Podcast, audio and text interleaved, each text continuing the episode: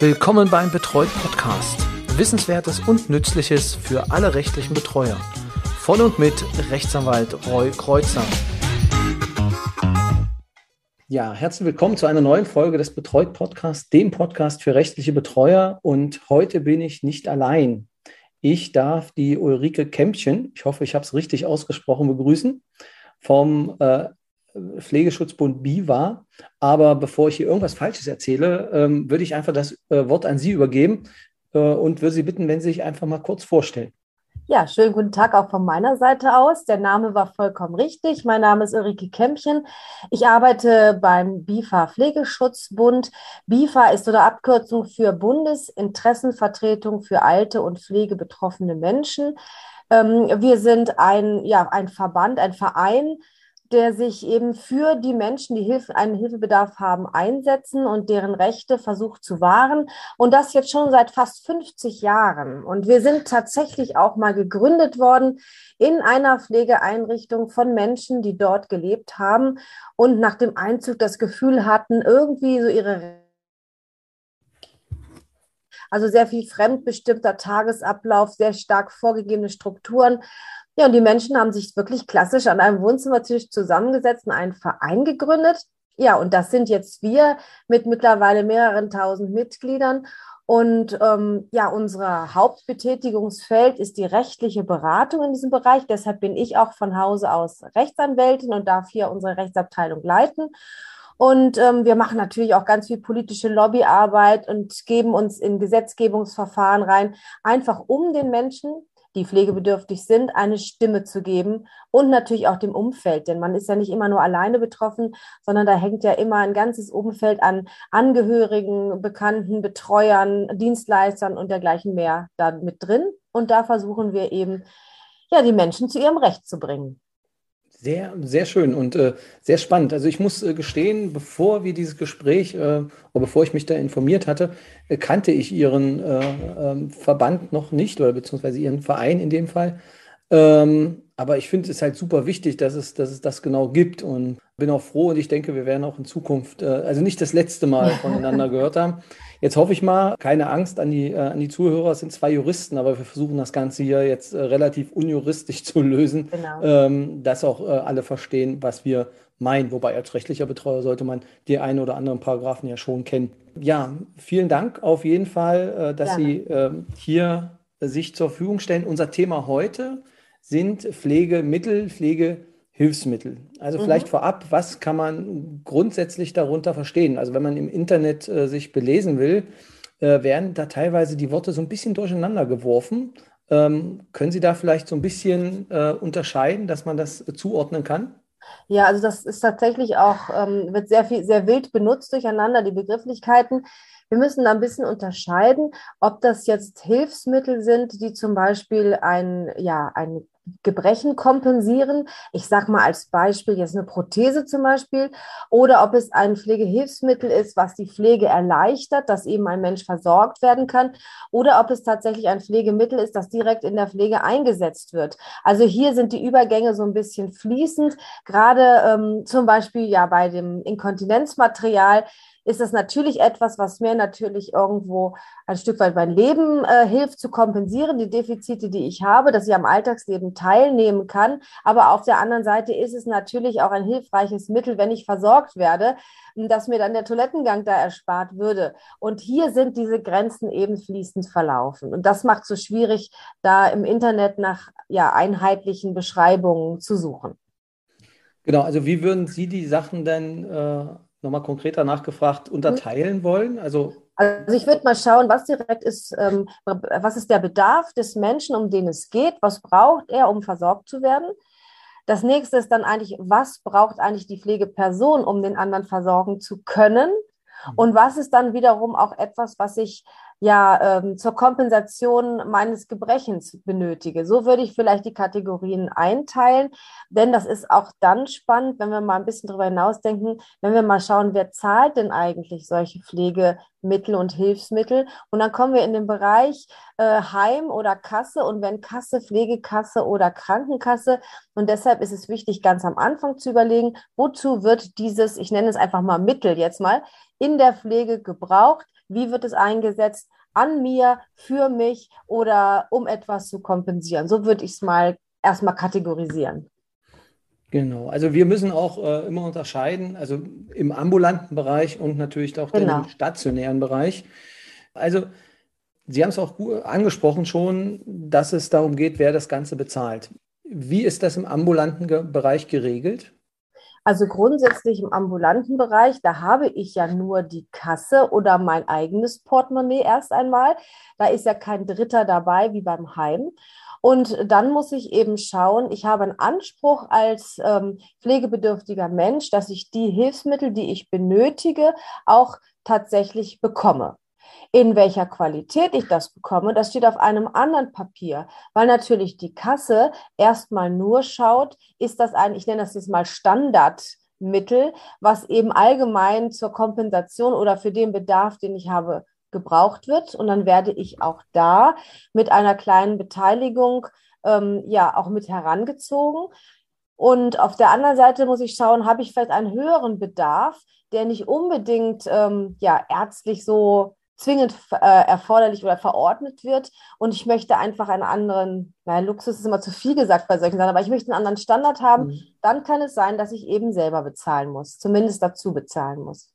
Genau, also das ist, äh, wo wir die Inkontinenzmaterialien schon angesprochen haben, ist das immer ein großes genau. Problem, äh, jedenfalls auch in meiner Tätigkeit. Äh, Ähm, gerade bei adipösen Personen ähm, ja. reichen halt dann die Standardwindeln ähm, oder Standardvorlagen nicht aus und es müssen dann größere äh, Vorlagen dann ja, angeschafft werden bzw.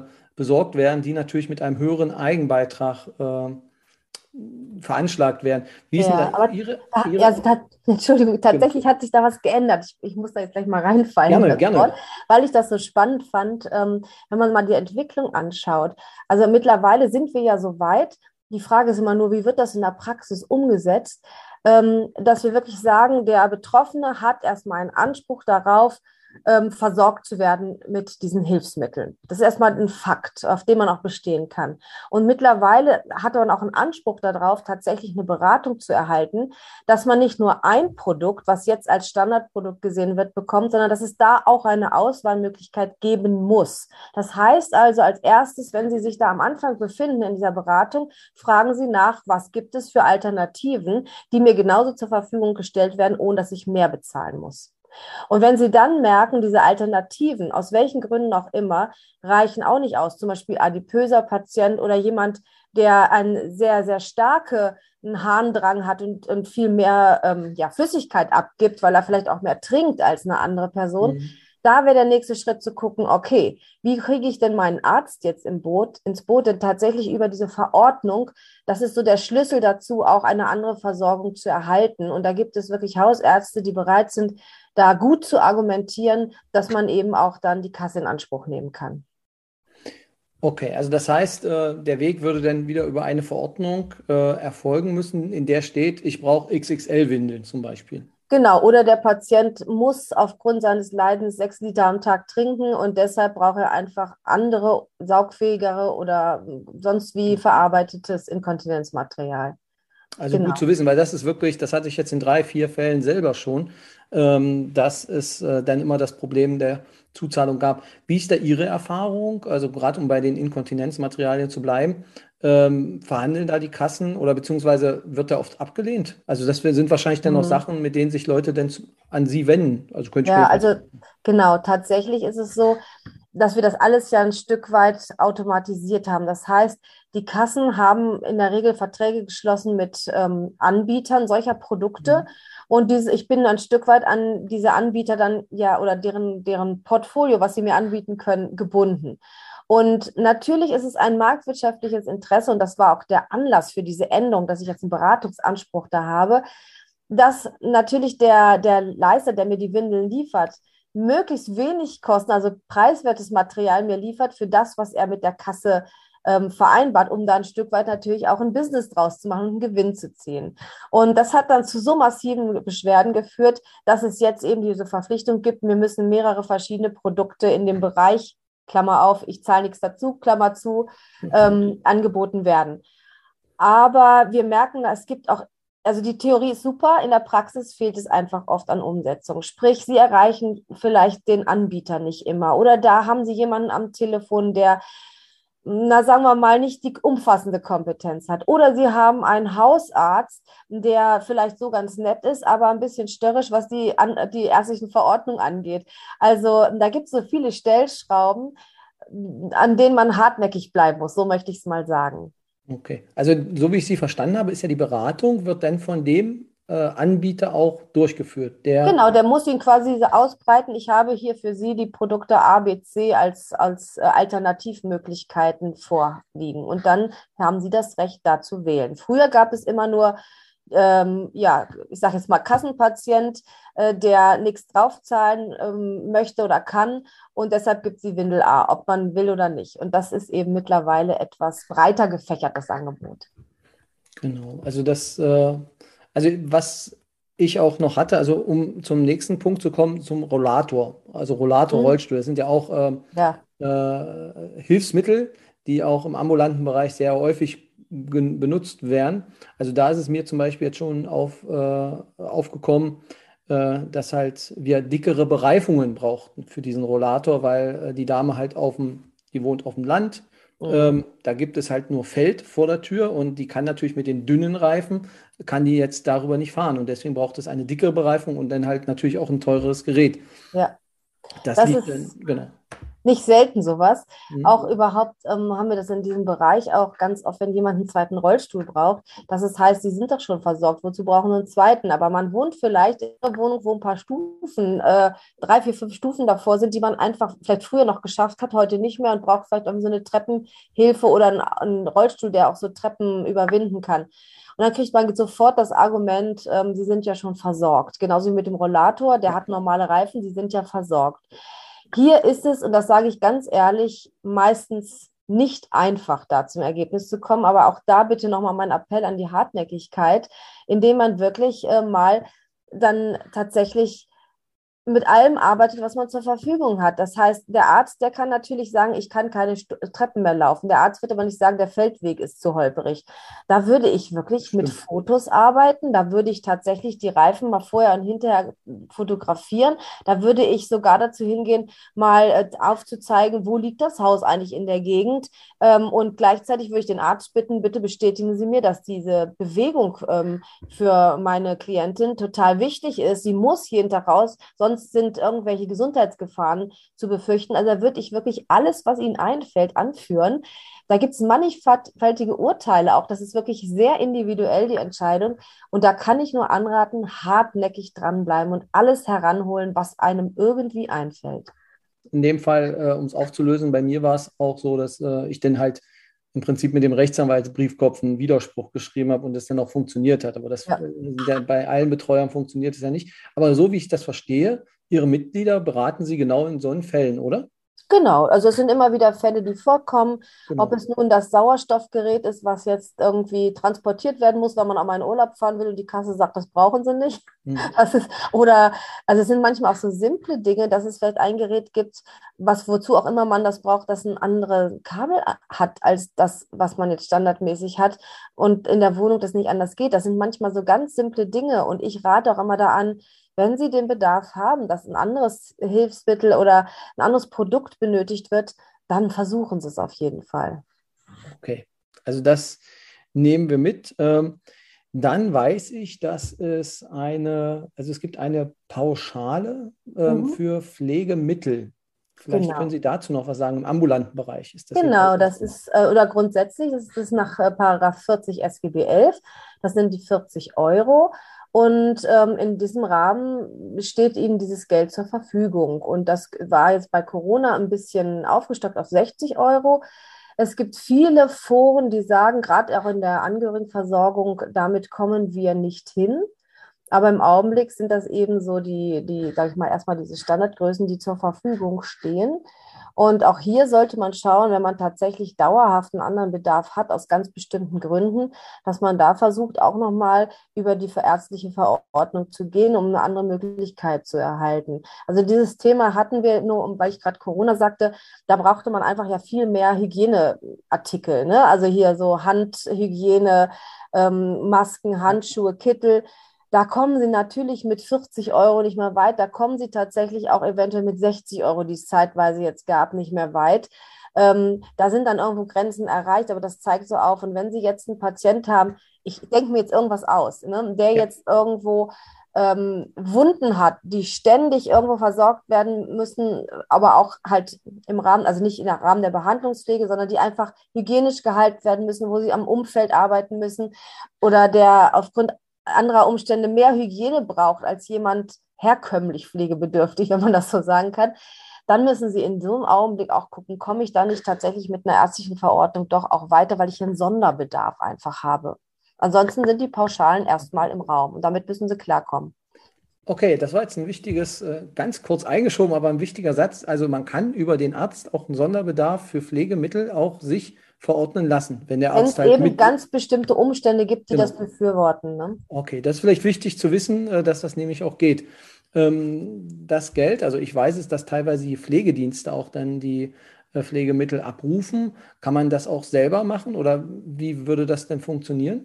Also in der, der ähm, äh, ambulanten Bereich, ambulanten Bereich ne? Grundsätzlich ist das erstmal Sachleistung. Ne? Also das mhm. ähm, geht erstmal, das ist als Sachleistung, sprich nicht direkt äh, bezogen wird, sondern zum Beispiel über den Pflegedienst. Es gibt allerdings den § dreizehn Absatz zwei S G B fünf, wonach man auch gerade, wenn man zum Beispiel selber pflegt, als pflegender Angehörige auch Geldleistungen in Anspruch nehmen kann. Das muss man aber beantragen bei der Kasse. Okay, aber sollte man einfach nochmal mitnehmen, die Kollegen äh, wissen dann wahrscheinlich den einen oder anderen Fall, wo das eventuell jetzt äh, sein könnte. Sehr spannend. Ähm, kommen wir jetzt zum, also dem Aufhänger dieses Gespräches, nämlich zum stationären Bereich mhm. und gehen vielleicht auch nochmal, äh, wie auch wir eben gemacht haben, die äh, Punkte durch ähm, mit dem Inkontinenzmaterial. Also davon gehe ich ja erstmal davon aus, dass mhm. das das Heim auch stellt. Also der Grundsatz ist erst einmal alles das, was ein Heim vorhalten muss, um den Versorgungsauftrag mit der Kasse zu erfüllen. Was sie da für ihre Pflege benötigen, für die Grundversorgung, das muss das Heim stellen. Und das hängt ein bisschen davon ab, was für ein Konzept das Heim hat. Wenn wir nochmal Ihr Beispiel von dem adipösen Patienten nehmen, sollte mhm. es tatsächlich eine dieser ganz raren Einrichtungen sein, die extra nur mit oder für adipöse Menschen da sind, haben die nochmal einen extra Bedarf, weil die Konzeption so ist. Nehmen wir mal das normale Standardheim, so was denn auch immer normal und Standard sein mag. Und dann kann man sagen, das, was das Heim braucht, um die Grundversorgung nach dem Versorgungsvertrag zu gewährleisten, das müssen Sie bezahlen. Das, was individuell ist, das ähm, entspre- wird dann eben bei der Kasse des Versicherten angesetzt. So, jetzt nehmen wir mal das Inkontinenzmaterial. Da haben wir ähm, ja normalerweise auch hier wieder unsere Pauschale, die dafür genutzt werden kann. Und dann ist die Einrichtung auch verpflichtet, wenn ich Inkontinenzmaterial benötige, dies dann in diesem Rahmen für mich zu besorgen. Oder aber es gibt auch Einrichtungen, die dann ähm, für alle Bewohner eine Vereinbarung mit den Zulieferern schließen und das dann zentral, sage ich mal, ordern. Aber zur Verfügung stehen eben auch tatsächlich in der Pflege, wenn ich Inkontinenzmaterial brauche, wieder diese vierzig Euro. Und wenn ich einen Sonderbedarf habe, bin ich wieder dabei, dass ich über meinen Arzt gehen muss. Okay. Das heißt, ich werde eigentlich gar nicht belastet damit, aber wir finden trotzdem immer wieder Rechnungen oder auch ähm, ja, Verträge, wo Menschen zum Beispiel im Monat dreißig Euro Inkontinenzpauschale zusätzlich bezahlen, ausgewiesen.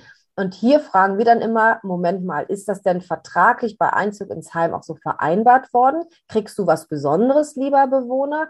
Dann ist das in Ordnung. Oder wusstest du nie was davon? Oder vielleicht brauchst du gar kein Inkontinenzmaterial, es steht trotzdem auf der Rechnung. Dann bitte umgehend zur Verwaltung der Einrichtung und mal nachfragen, was das denn soll.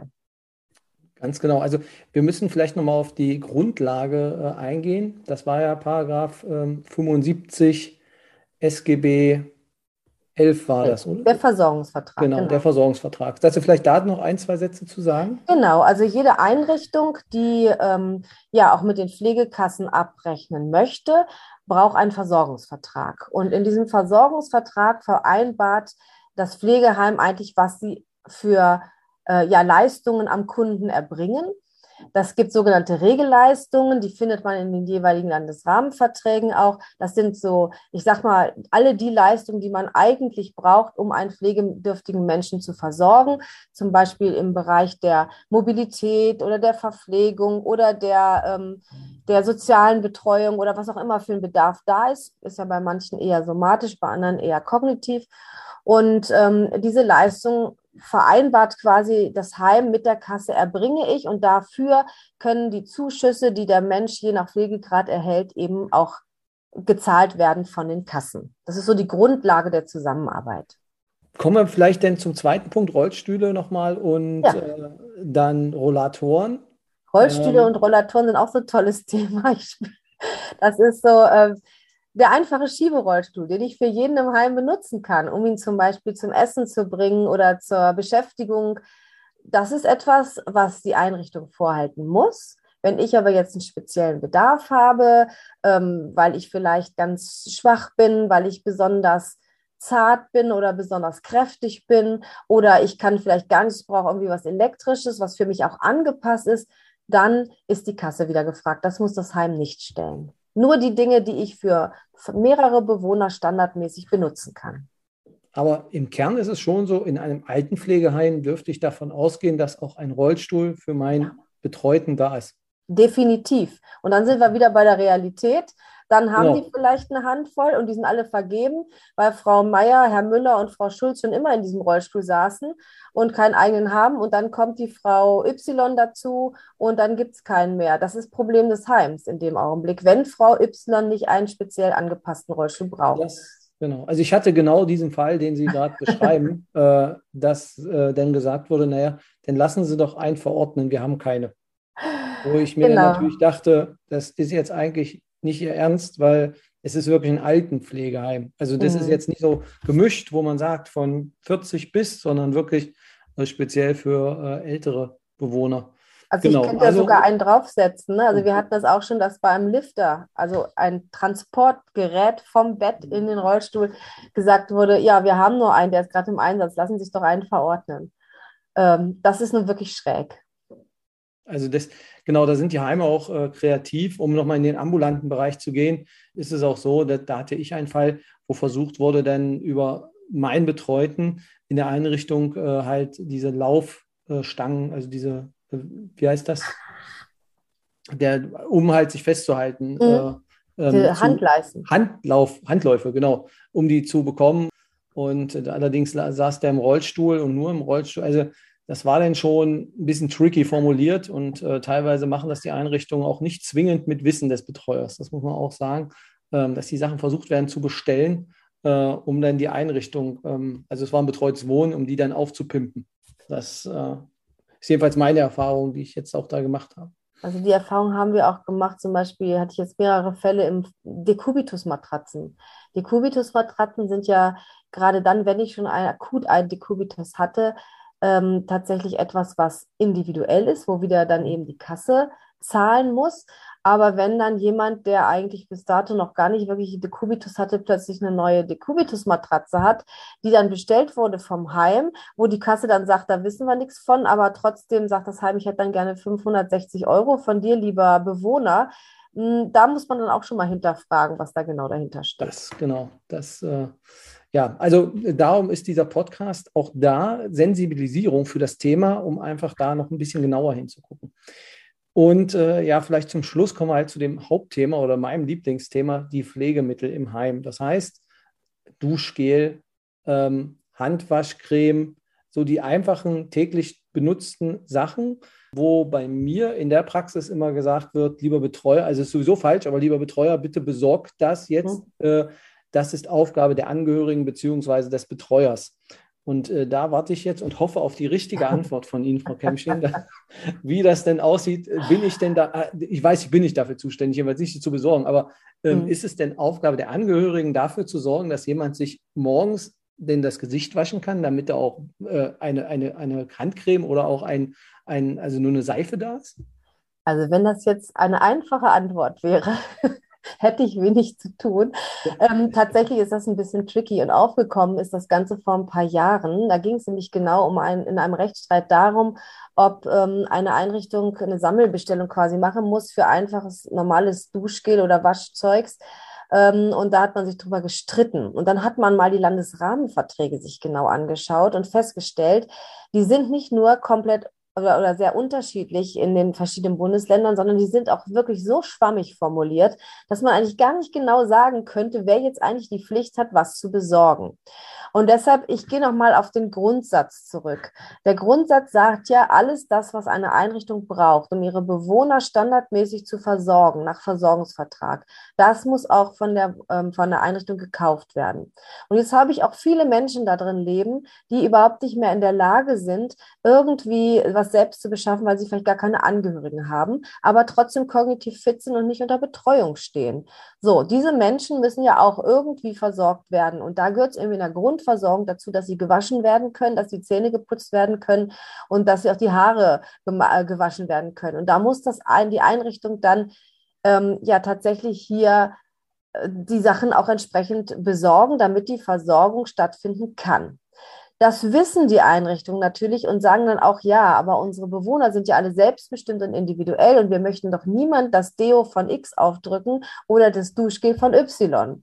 Oder aber die haben alle verschiedene Bedarfe, die Haut ist doch sehr trocken bei manchen und bei anderen nicht. Also die versuchen da ein Stück weit tatsächlich die individuelle Versorgung ähm, des, Einz- oder des Einzelnen von eben Familie, Angehörige, Betreuer zu erreichen, was auch viele Menschen, die dort leben, annehmen oder auch deren Angehörige und das auch tatsächlich tun, um so ein Stück weit die Selbstbestimmtheit und Individualität zu bewahren.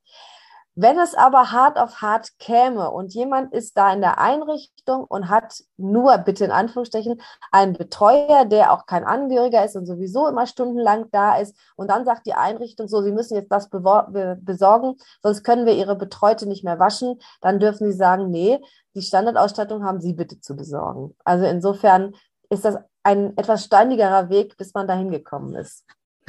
Aber die Aussage ist schon klar, ähm, Grundversorgung, also genau. Sagen wir es mal so, wir machen es äh, plastisch, also eine Seife sollte da sein, es sollte, also ein Handtuch sowieso, aber das gehört nicht dazu, das aber gehört eh dazu, ähm, dann genau. Eine Creme zum Eincremen, genau. äh, eine einfache Creme, jetzt nicht äh, die gute von, mein, von den großen Firmen, aber Ähm, einfach was Einfaches zum Eincremen ja. und äh, Zahnpasta sollte eigentlich auch genau. vorhanden sein ähm, und Shampoo. Das sind genau. so die Sachen, wo ich eigentlich sagen würde, das ist Grundausstattung.